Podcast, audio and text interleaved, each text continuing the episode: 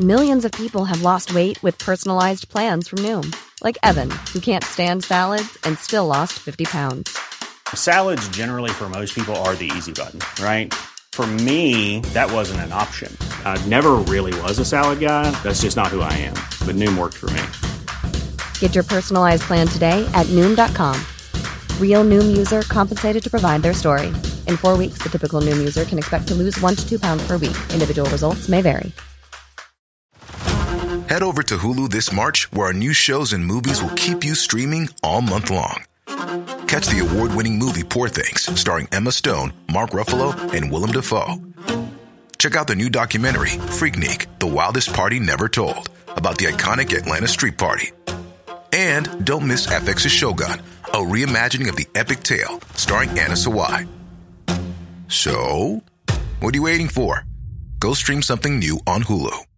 Hey, I'm Ryan Reynolds. Recently, I asked Mint Mobile's legal team if big wireless companies are allowed to raise prices due to inflation. They said yes. And then when I asked if raising prices technically violates those onerous two year contracts, they said, What the f are you talking about, you insane Hollywood ass?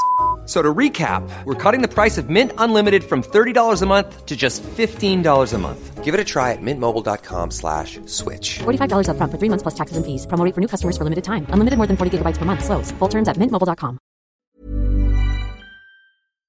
اسپانسر این اپیزود رادیو کشورگرافیه به نظرم سفر رفتن به کشورهای مختلف و آشنا شدن با آداب و رسوم و مکانهای دیدنی یک کشور می‌تونه هم سرگرم کننده باشه هم به رشد شخصیتی ما کمک کنه رادیو کشورگرافی پادکستیه که تو هر اپیزودش مهدی رحیمی دست شما رو می‌گیره و با یه قصه جذاب شما رو به یه کشور جدید می‌بره و با مکانها و آداب و رسوم اون کشور آشناتون می‌کنه. خوبیش اینه که تو این سفر نه پولی هزینه کردید نه خستگی سفر به تنتون میمونه. رادیو کشورگرافی رو می‌تونید تو همه اپلیکیشن پادگیر پیدا کنید و از مسافرت رفتن به کشورهای مختلف لذت ببرید.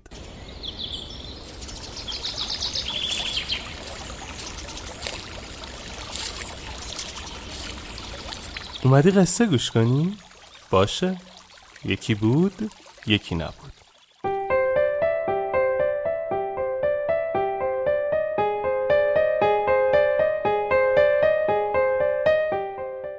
همدردی عاشقانه شیوانه با چند تن از شاگردانش همراه کاروانی راه می سپردند.